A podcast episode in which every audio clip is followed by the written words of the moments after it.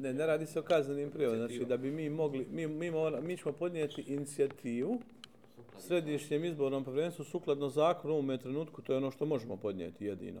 Jer jednostavno nemate trenutno nikakve rokove. Znači nemate mogućnost za izjavljivanje priziva. Mi nemamo pristup, mi nemamo pristup materijalu sa biračkog mjesta. Materijal sa biračkog mjesta koji uključuje iskorištene i neiskorištene glasačke listiće, koji uključuje potpise birača, knjige sa potpisima birača gdje su se potpisivali oni koji i svi glasački listići i zapisnice u trenutku nalaze u zetri pod osiguranjem središnjeg izbornog povjerenstva.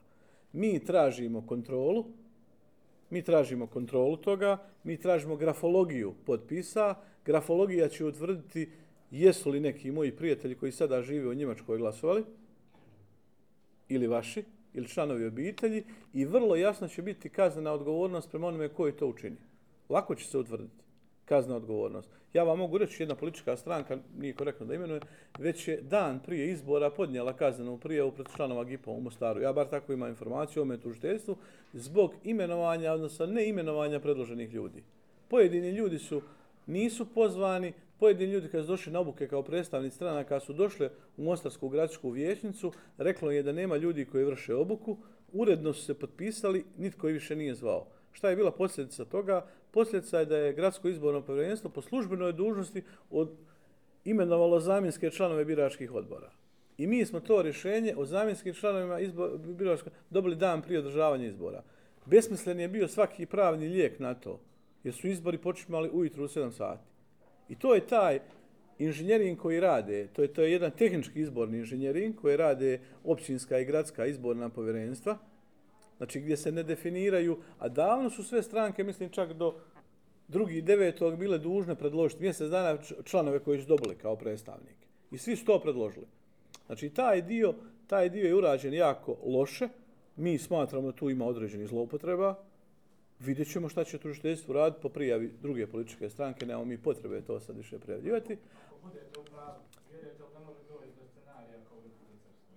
Ako gledajte, mi tražimo da SIP uradi prvo ono što je jučer uradio u Republice Srpskoj.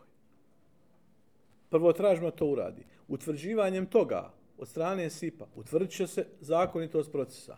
Ako je proces nezakonit, po članku 2.10, 2, članak 2, točka, stav, članak 2, točka 10 izbornog zakona, SIP je dužan poništiti bi, uh, glasovanje na tom biračkom mjestu zato sam rekao, to je SIP već radio prije 12 godina.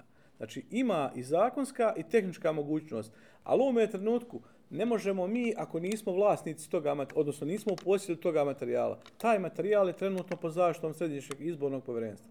I mi samo tražimo, nikoga, evo, nikoga ja, ja sam pravnik, vrlo sam odgovorna osoba, i nikoga ja ne optužujem, ali izražavam sumnju i ta sumnja je osnovana, ta sumnja je osnovana tamo gdje je 100% izlaznost na biračkim mjestima ili 91, 2, 3%, a gdje pojedini kandidati političkih stranaka imaju 100% preferencija, a recimo nalaze se na 13., 12. ili 9. mjestu. Molim vas, to je svakom jasno dato na uvid, Vidje se kakve su zlouporabe, pa vi imate danas po portalima, evo, neki su ovdje i, i koji su o tome možda i pisali, vi imate po, po portalu, recimo u zapadnoj Hercegovini, svađu širokog i ljubuškog unutar HDZ-a gdje praktično danas imate iz Ljubuškog, mislim, 12 ili 13 zastupnika dosta, i izabrani svi politički stranaka. Pogledajte, a, mi nažalost nemamo infrastrukturu u Ljubuškom, nismo mogli osigurati promatrače, tamo gdje smo imali inf infrastrukturu, jesmo konkretno u Grudama, jako dobro, tamo je izlaznost bila u, u, u granicama svih prošlih izbora. Znači, e, ono što mi tvrdimo, što i, osnovano sumnjamo, tražimo da se provjeri. I u tom pravcu ćemo podnijeti odgovarajuću inicijativu ovih dana, a poslije objave rezultata tražit ćemo konkretno ponovljena brojanja i pravne aktivnosti za pojedina biračka mjesta kako to zakon nalaže.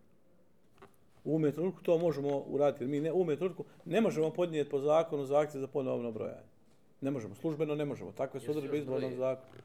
Jer se još broji vi ćete tek idući dana vidjeti da se unose odsustvo i mobilni timovi, pa će krenuti unos pošte i ja ne očekujem prije 18. da bi ti rezultati mogli biti objavljeni, da mogli teći ti rokovi od 48 sati ili 72, više evo, ne mogu napraviti puno je ti rokova, ona zahtjev za ponovno brojanje. I njih će biti jedno more. I zato mi želimo, ako je SIP već sada pokrenuo sam inicijativu da broji IRS, molim vas, prebrojite i federaciju, zaštitite izborni proces, dajte dijelimično povjerenje i u tom, e, u, u tom promatranju novog brojanja bit će i naši promatrači, pres kandidati mogu biti mogu biti predstavnici političkih stranaka. Dajte, odredimo dane, prebrojimo, vidimo i vratimo barem dijelimično povjerenje u izborni proces. Ovo je sada trenutno katastrofa. Sa ovim što je se uradilo i što je se uradilo sa preferencijama i čak i unutar pojedinih političkih stranaka. Je se uradilo i to je ono što je nedopustivo. Jer ovdje je ukradena ukradena a, volja građanima, kako unutar opće volje građana prema svim političkim stranama, strankama, tako i unutar političkih stranaka prema preferencijama. Znači ovo je, ovo je ono što, znači ljudi koji predstavljaju za njih se nije glasovalo, većina koji se koji predstavljaju političke stranke za njih se možda nije ni glasovalo, nego im je to nadopisano. Hvala.